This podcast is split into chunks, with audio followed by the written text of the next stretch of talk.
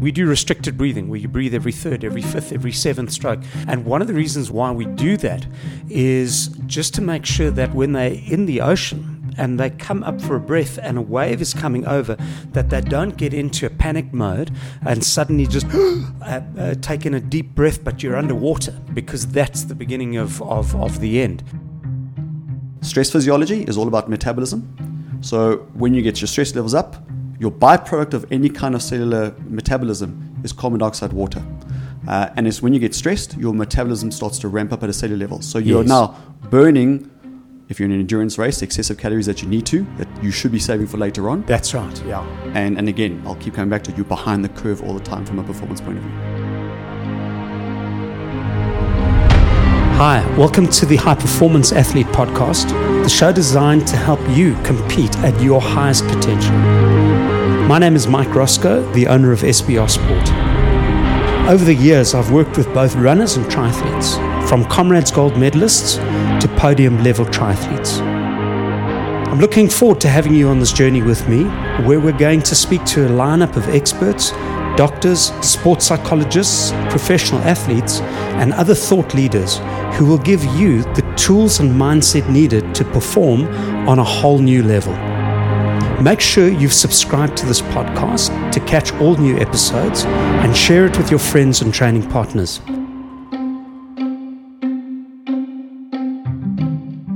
Right, so welcome to the High Performance Athlete Podcast.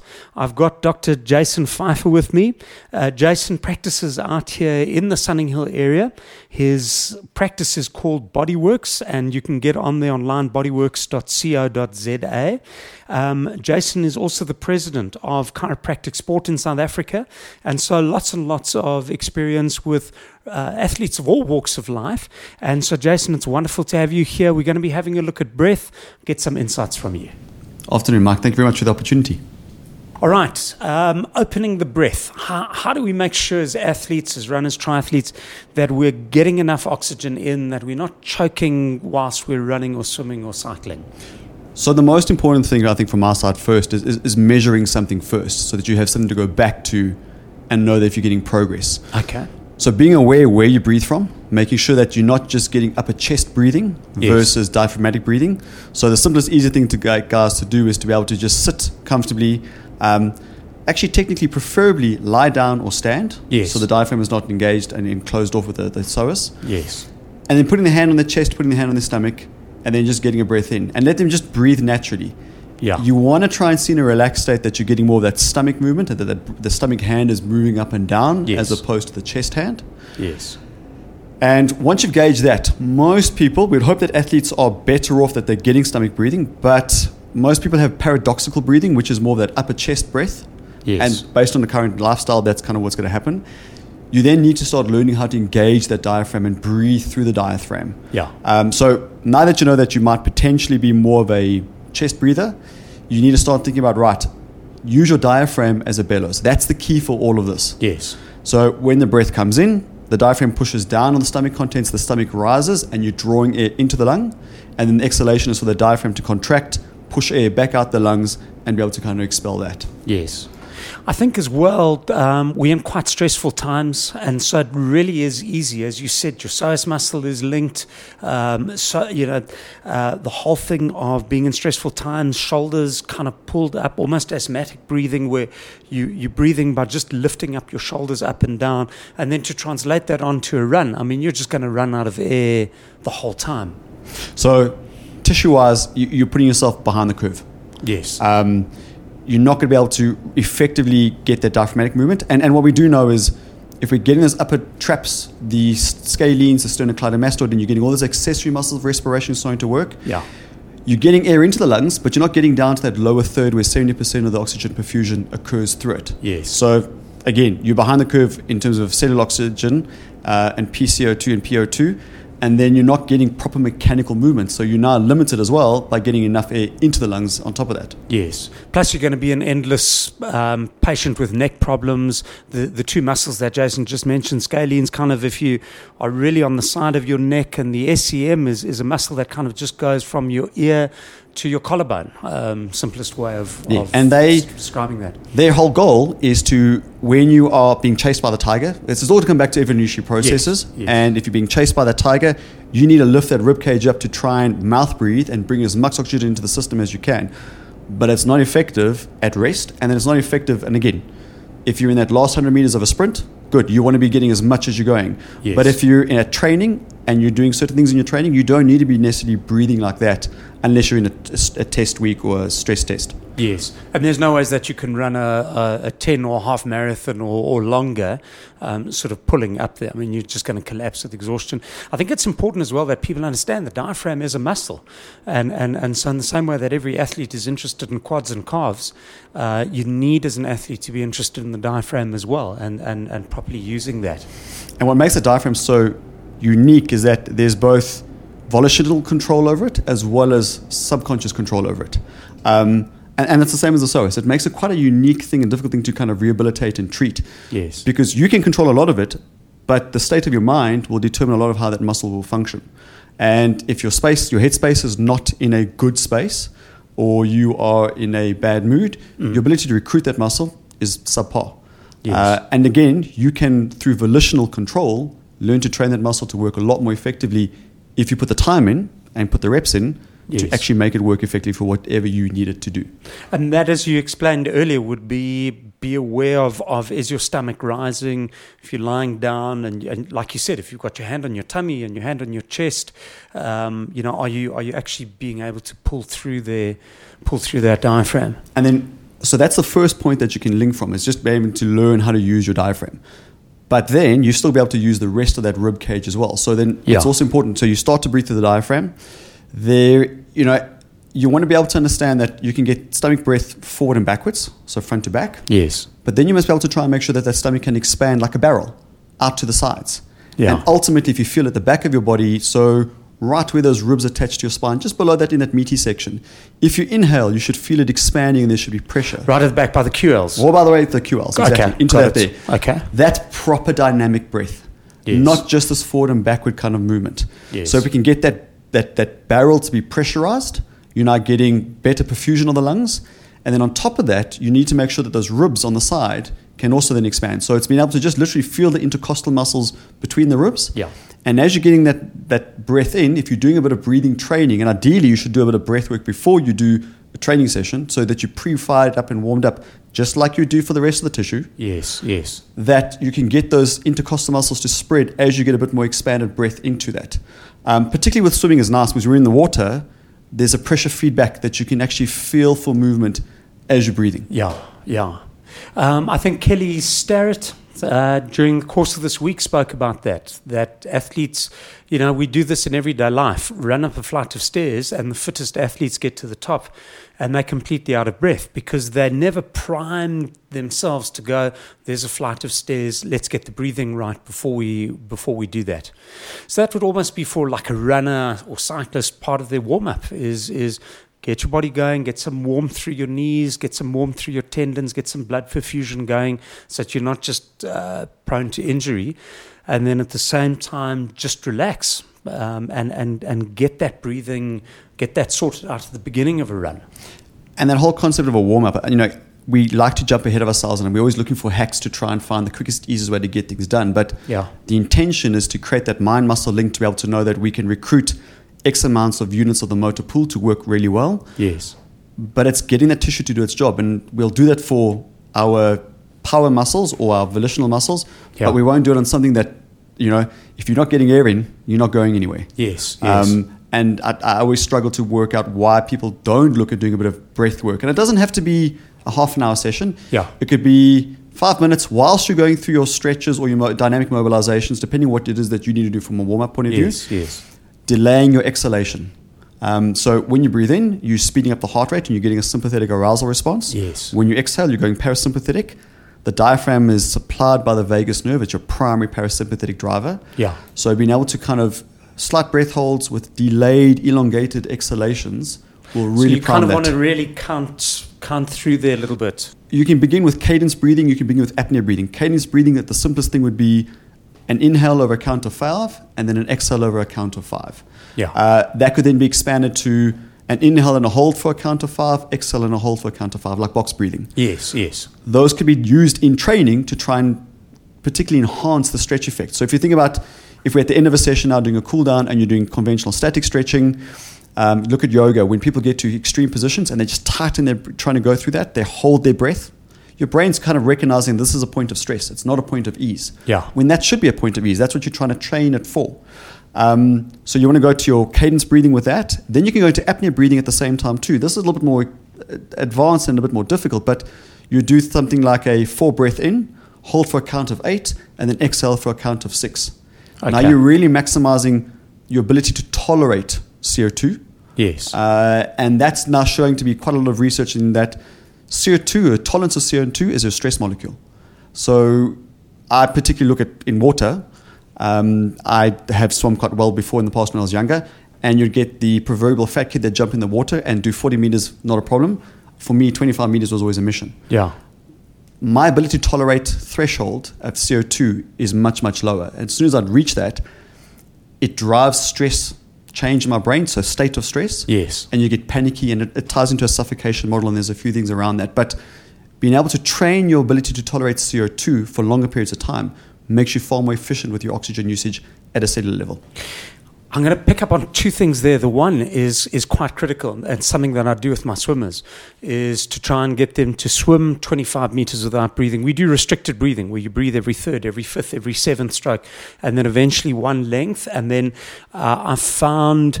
I would say about 10% of swimmers are able then to do two lengths, so 50 meters. And one of the reasons why, why we do that is just to make sure that when they're in the ocean, and they come up for a breath and a wave is coming over, that they don't get into a panic mode and suddenly just uh, uh, take in a deep breath, but you're underwater because that's the beginning of, of, of the end. Um, so, so that's the first thing. And the second thing is the sort of sympathetic system. Uh, I really like what you're saying. I, I, as a coach, love the element of low heart rate training for a lot of the workouts um, because that's where you build that big aerobic base. And for someone who just gets out there and kind of smashes it, the body goes into a fight or flight, and the person looks at their pulse rate and it's sitting at 160, and they're on a slow run, and they're wondering why they can never get this right. It really is almost, I suppose, getting the body into almost a slightly meditative place so that they can train more effectively there. so our bodies are an extension of our brain Yes. and, and i think too often we, we especially within sporting communities people just see the brain as being something else and the body as something else and these two machines It- there's some communication Yeah, it's the labs with a brain in a bottle, and we go, oh, that's a different part. Exactly. Yeah. yeah. And, and, and the research from high performance points of view is that an emotionally calm brain creates a calm physiology, and that allows the athlete to go and perform. yeah. And if we don't highlight that, and again, we don't prep for that and utilize that, then we're, we're behind the curve again. Yes. And that leads to then with the swing part, if a lot of this with understanding of CO2 tolerance, etc., comes from the tactical community in the States, when they look at the special operations community. Um, and if you look at what, what Navy SEALs do, where they do stress inoculation, where they will put guys into more difficult situations by removing air and having to do things with cognitive load um, and skills underwater, is Yes. gradually building these guys up the ability for that happening where you're in an environment that is stressful, you suddenly have a wave come across your face, your next breath of air is salt water, but you can still stay calm Yeah. rather than going panicky. And then again, stress physiology is all about metabolism. So when you get your stress levels up, your byproduct of any kind of cellular metabolism is carbon dioxide water. Uh, and it's when you get stressed, your metabolism starts to ramp up at a cellular level. So you're Yes. now burning, if you're in an endurance race, excessive calories that you need to, that you should be saving for later on. That's right. Yeah. And, and again, I'll keep coming back to you're behind the curve all the time from a performance point of view. Yes. Yeah.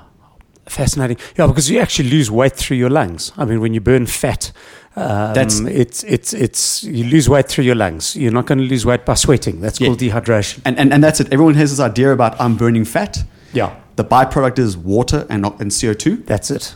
And if you get that concept right, and again, so this then brings back to elements of, of nasal breathing. A lot of people mouth breathe. So what you're ever doing is you're offloading a lot of excessive CO2. Yeah. Whereas our mouth is designed to eat. The nose is developed as an aperture to get air in. Yes. it creates a microbiome. There's an immune function, and again with COVID at the moment, this is Yeah. a big thing. Yeah. Um, so you're getting modulation of the, the, the, the microbiome. You are humidifying the air. So when air comes into the lungs, you can use that oxygen far more efficiently than previously. And you, although it's a smaller aperture, you're getting 20 to 30% better efficiency of oxygen uptake through your nose only, as opposed to mouth. Gee, I didn't know that. That's Yeah. fascinating. Okay. So, what you're talking about now with heart rate, there's a lot of discussion now about when you're using heart rate like an RPM counter on a vehicle, yes, yeah, and your breathing is gears.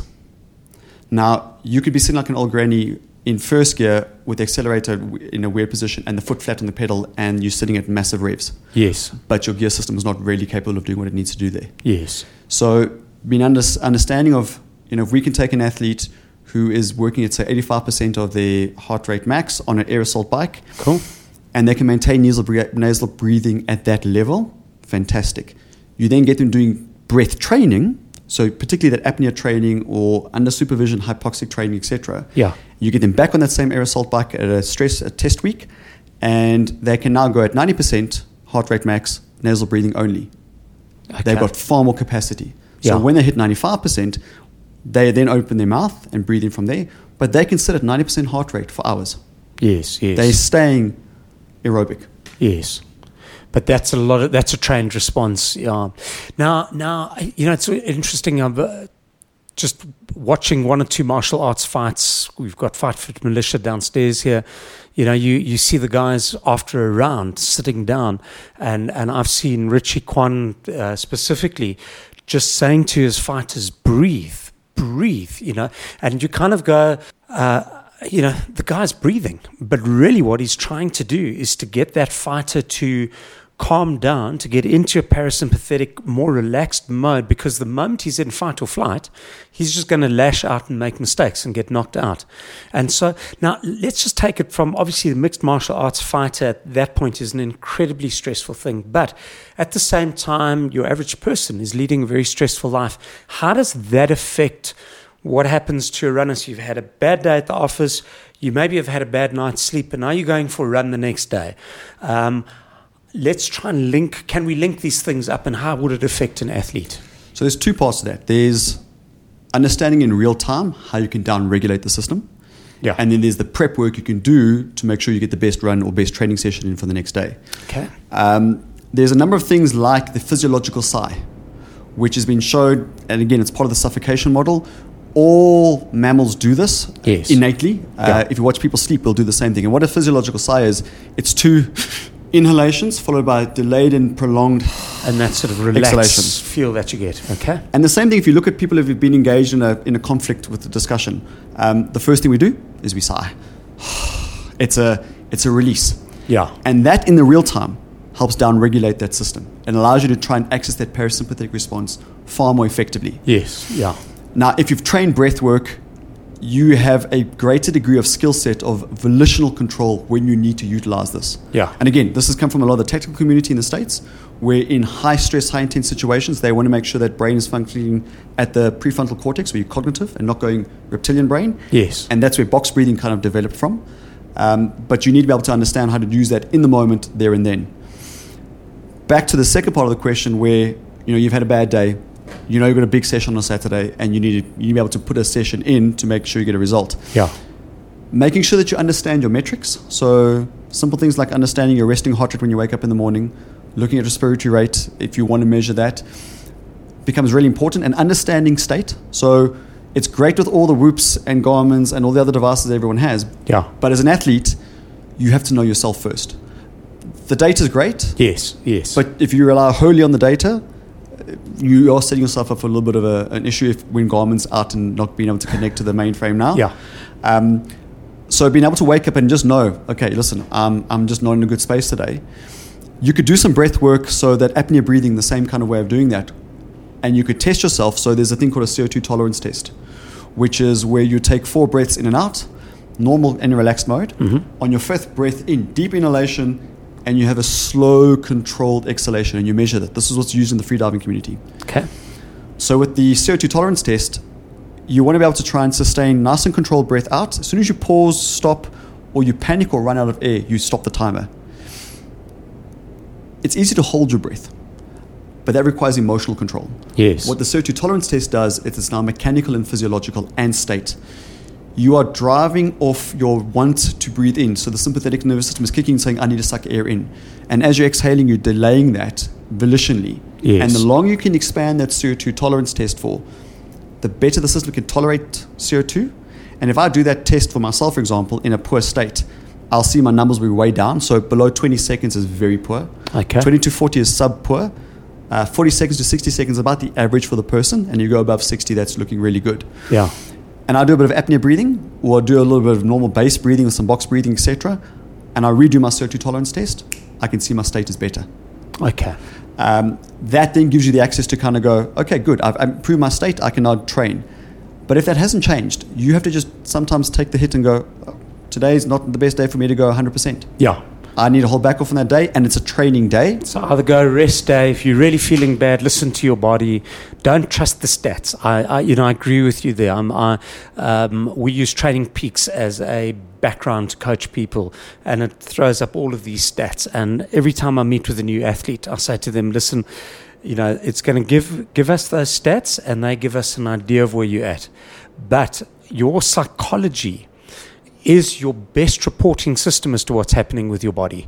And, and, and again, to go, my psychology is separate from my body is nonsense. If you're waking up dreading a run, something is going on in your body and, and, and your brain is trying to warn you. And so either take a rest day or just go out there and just go today is going to be super slow and I'm not thinking about anything else. I'm just going to have fun. It's going to be a meditative type run or, or, or ride. But you've got to get that right. Yeah. And I think if you look at your level where you've coached from and, and, that you've done activity for as long as you have, I think when you're younger, it's very much black and white. It, it's it's go or no go, and you kind of look at the black and white piece of paper and you go, "What I need to be going this and this and this." Yeah. And I think as you get older, you understand the subjectivity, and that's really where the gains come in. Is that Yes. you have to step back sometimes and just kind of go, "No, it's just not there today." Yeah. And I can put this in and still get some quality out of it, or you know what, I'm good to go. Yeah. And Yeah. that's where you'll you'll get your maximum efforts out. Yeah. I think that's also one of the benefits of heart rate based training is that if you do go out and your heart rate just goes through the roof, your body's tired. There's something going wrong. And so walk until your heart rate drops. If you, there are times where I go for a run and I just, um, I'm cruising and I'm in a zone and I look at my heart rate and it's sitting at a low rate and I'm going, this machine is working perfectly. And, and that's kind of where you want to be as much as possible. But you're not going to get there uh, by just torturing your body. I think the other big thing with, with the watches is this whole thing of the watch reporting when you've done your quickest kilometer and your quickest lap in the pool and getting into this trap of going, gee, if I ran at six minutes 20 a K yesterday, this today I've got to run at 6.15 and it's unsustainable. Uh, you, you, you're going to break down. You're going to end up with an Achilles problem or a knee issue or psychologically you're going to snap. Uh, so, so get into that place, get into that, that, that zone. And, and the performance literature is very clear on that. Yeah. Uh, the, f- the best indicator for an athlete to work out where they are is that state in the morning. And if you're showing up that you're not feeling motivated to train, potentially you need to start looking at, and if it's consistent, that you're overtraining. Yes. And then re- looking at your heart rate and resting heart rate and resting respiratory rate, you'll start to pick up these things and go, okay, maybe it's time completely for mobility week. Yes, yeah, just take a bit of pressure off.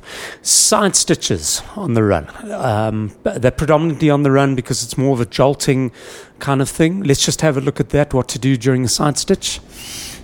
So, again, at a cell metabolism, metabolism level, your ability to utilize the glucose and uh, the fats, depending where you are, if you're in an oxidative state or not, the system's not being able to utilize that well. So, again, step back a gear, slow the breath down. Yeah. Because, again, the intercostal muscles, the diaphragm, has not been able to regulate itself and do the work that it needs to. Yeah. So, again, we want to use the brain to kind of go, okay, you may be sucking a bit of air at the moment, slow the breath in, make sure you get a bit of a hold and then a slow exhalation out so you start to bring the diaphragm to go back into a normal state of firing Yes. and that then starts to regulate it as much as our brains start putting us into panic mode and oh i'm sore and i need to now bend forward because it's a pain-based response That's right. Yeah. You want to make sure that you're engaged and you you tighten up your lats open up that extensor musculature so that you're upright. Yeah. you're opening up the lungs. The diaphragm's in a more neutral position. Again when you're flexed you're not be able to get the diaphragm to work. Yes.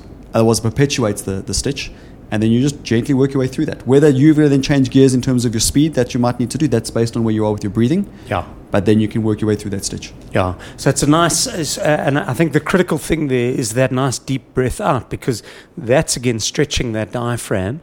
Um, I think a lot of runners make the mistake on a hill to almost start panting.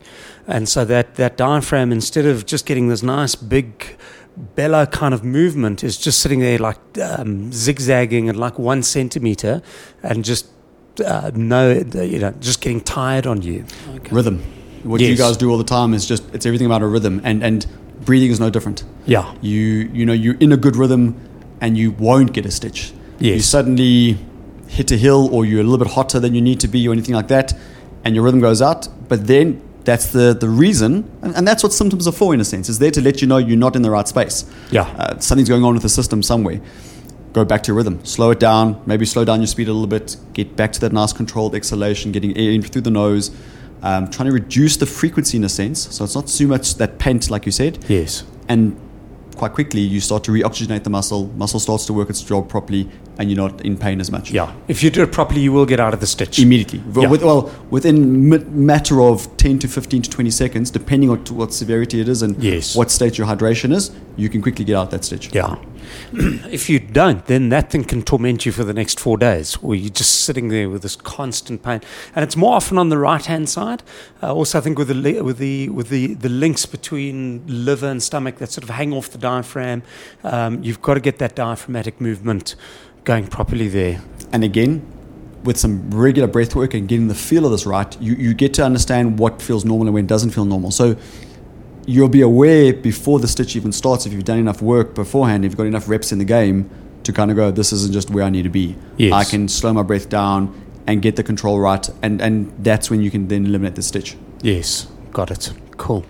Let's go through some just 101s for swimmer to uh, to to bear in mind. I spend years only breathing on one side, um, and even though I've coached lots of swimmers, it really took me a while. I breathe very easily to my right. Battle to breathe to my left, but left has now become natural. I suppose as a chiropractor, you really want to see people bilaterally breathe. Organization of control. The, yes. the more symmetrical we are, the better we are for the long term. Yeah. Uh, as soon as there's asymmetry in the system, you're putting abnormal load into the system and you're waiting for the system to then fail, which you then behind the curve in terms of your training because you're now injured. Yeah. So yeah, being able to sit down and, and again, this is I suppose it comes down to emotional maturity, being able to step back out of yourself and kind of go, as much as I want to be training hard and just breathing to the right side all the time, yeah. I've got to work at making sure that I've got to maybe pull back a little bit on my pacing and learn to go to the other side. Having someone that can sit and look at that and help you gauge what needs to shift and change because uh, there's a concept of a of a upper cross syndrome where we yes. get short, tight front neck musculature. Our scaps and our, our, scap stabilizers become a little bit weaker, so they flare. And again, in a swimmer, that's swimmer shoulder straight yes. away from the get go. And that's a rotator cuff injury waiting to happen. It all yeah. plays into each other. Yeah. Swimmers, if you're putting miles into the pool, yes, you will end up getting to that point because of just the amount of time in that position. But it doesn't give you the excuse not to look after it. Yes. So you need to be able to make sure that you can do that effectively. And then, again, knowing where your weaknesses are, work on those weaknesses, making sure that there's good thoracic mobility. Yeah. And this is both in the rotational plane, but also like we're talking about with the breathing, making sure that when you want to inhale, and as much as we tend to harp on about, oh, don't use the chest that much, you have it there as a, as a, as a tool yes. that when you need that extra bit in, go for it. Yeah. So you still need to work at making sure that you can open up those ribs. And, and again, being able to put the hands on the ribs, making sure that when you get a breath of air in, those ribs expand front and back, sideways, and particularly to the back area. That Yeah. really makes sure we're getting maximum of lung perfusion. Yeah. But then also working to the armpit. So if you want to feel that, that area there, because it's an area we often forget about. Yes. But you can literally put your fingers in between your intercostal muscles and making sure that as you're breathing in, you can feel that expansion through that area. And again, this is done out the pool first initially just to get comfortable with it. But again, in the water, you have that, that feedback loop of the water pressure on you, so you can actually get that feeling. Get so it it's a right great in the place water. to do it. Go from there. And again, in your stroke correction, before you start your stroke correction, you're going through that because if you can't breathe, you're not going to be able to do your stroke correction. You're not going to be able to then put that into your training. Yeah. It all then starts to play a role and, and makes things more effective from that. And then when we had Paul Fry here as a swimmer, you know, Paul was saying blow bubbles the whole time because you don't just want to kind of, as you turn your head out the water, have to now get rid of air, which is like a little puff and then a little gasp in, because I mean you're just gonna you're gonna start panicking. So it's blow bubbles when your head's in the water, so that as you come out, you can really get a good breath in, get lots of air in. And then that goes back into that, that sympathetic and parasympathetic system. Yeah. If you're not being able to properly ventilate the system, you'll go sympathetic and you'll start to get hyper. Muscles tighten up. So the first thing that you do as a stress response is to go fetal because if the tiger is about to eat you, you need to cover all your vital organs. Yes. So pecs shorten and tighten.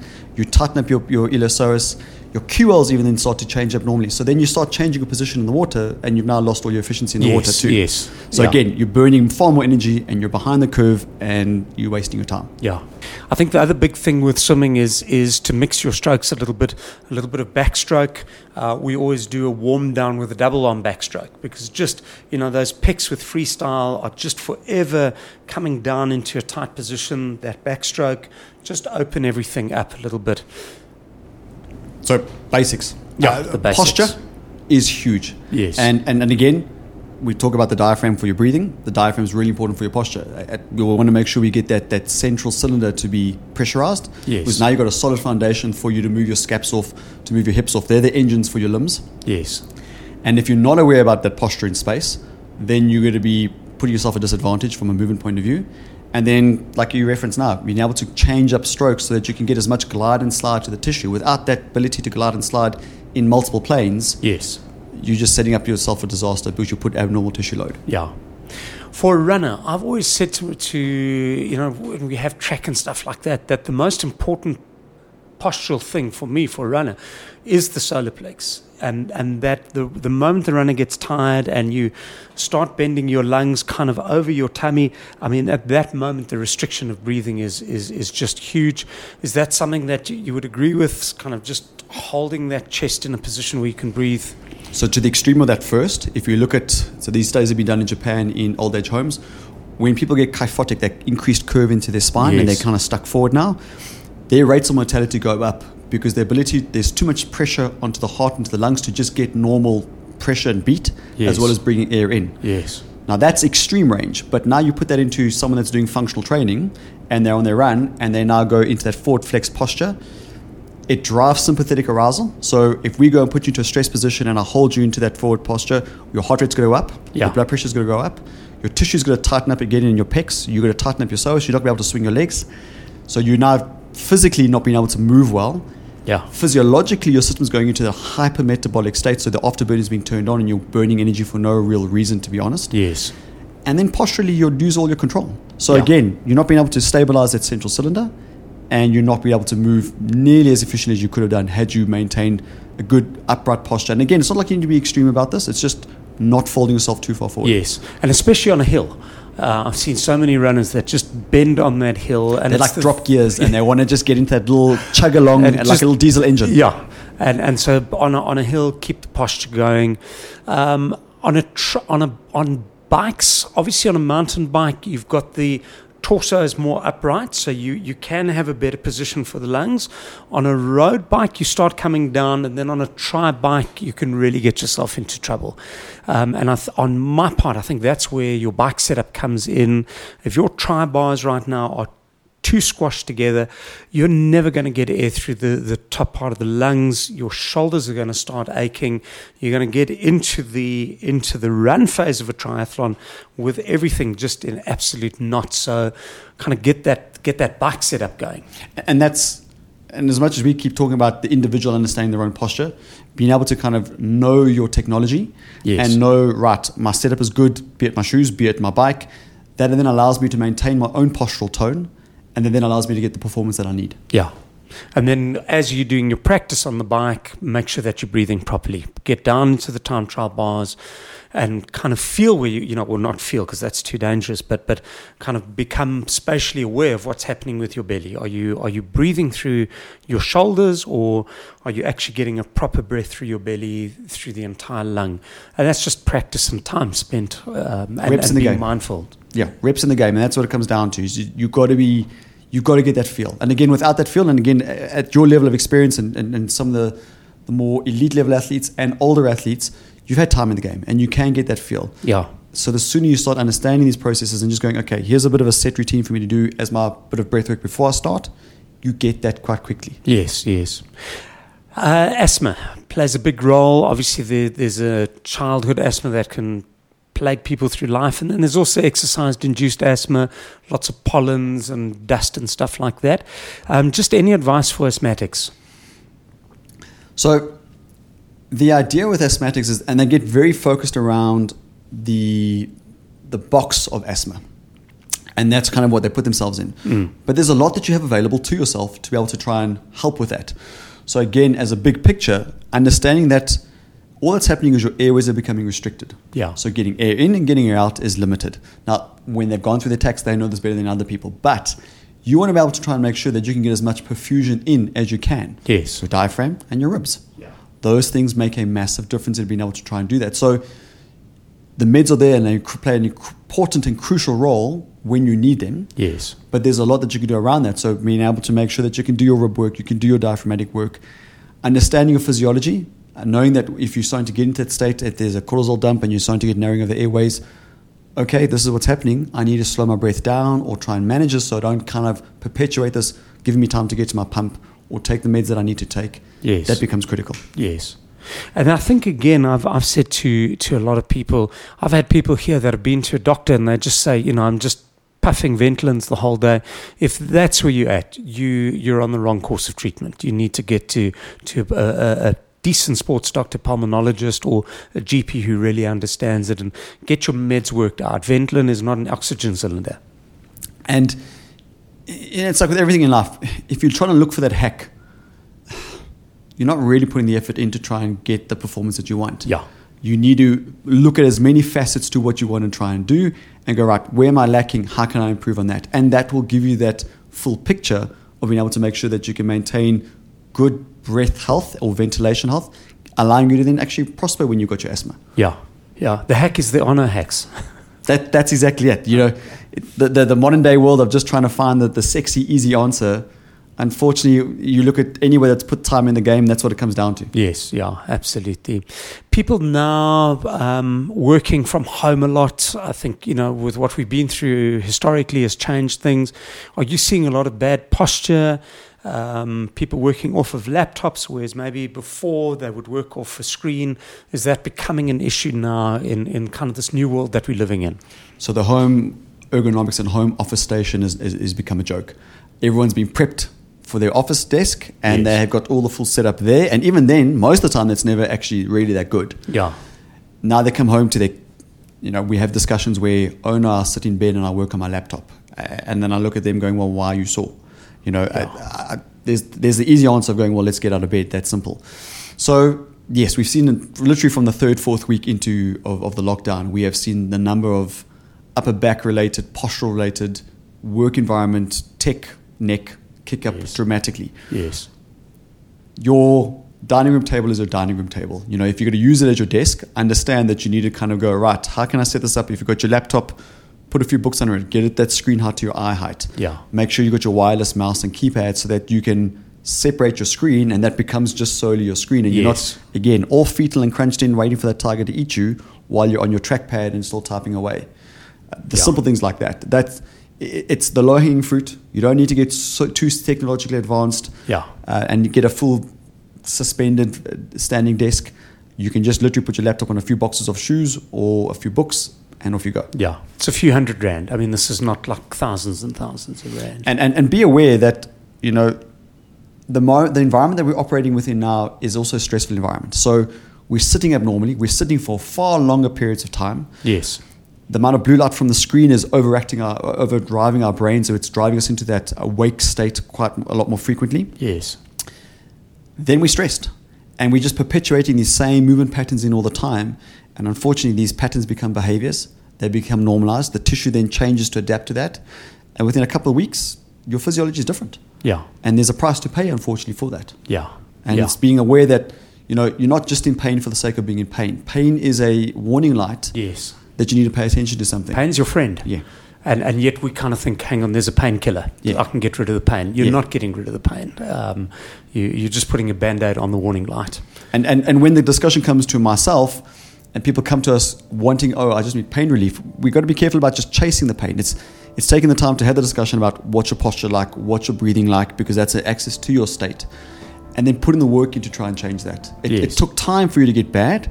Unfortunately, it's going to take time for you to get back to normal again. Yeah. And I think we tend to uh, always underestimate the chronicity of something and the time frame that we've been like that for. Yeah. And now, five months into lockdown, you know, people are going, "Ooh, I- I need to change things." Yeah. You definitely need to change it, but then you have to keep working at it. It's not going to just suddenly flip a coin and you'll be hunky dory straight away. And again, the, the, the hope of the hack is that you're one manipulation away, and the damage that you've done now for five months will miraculously disappear. And then you can get back home again and crunch up in bed and work for hours on end. Um, Your piece of chocolate cake after your run, and I've done everything I know, and let's now reward myself and give myself something. exactly, Yeah. exactly. Jason, it's been a privilege having you here. Um, for people looking out for you, um, Bodyworks, I think it's bodyworks.co.za. Bodyworks.co.za. And you're in the Sunninghill area. Yeah. And um, thank you so much for your time. I No, really appreciate Thank you. Mike. I appreciate my time. It was good fun.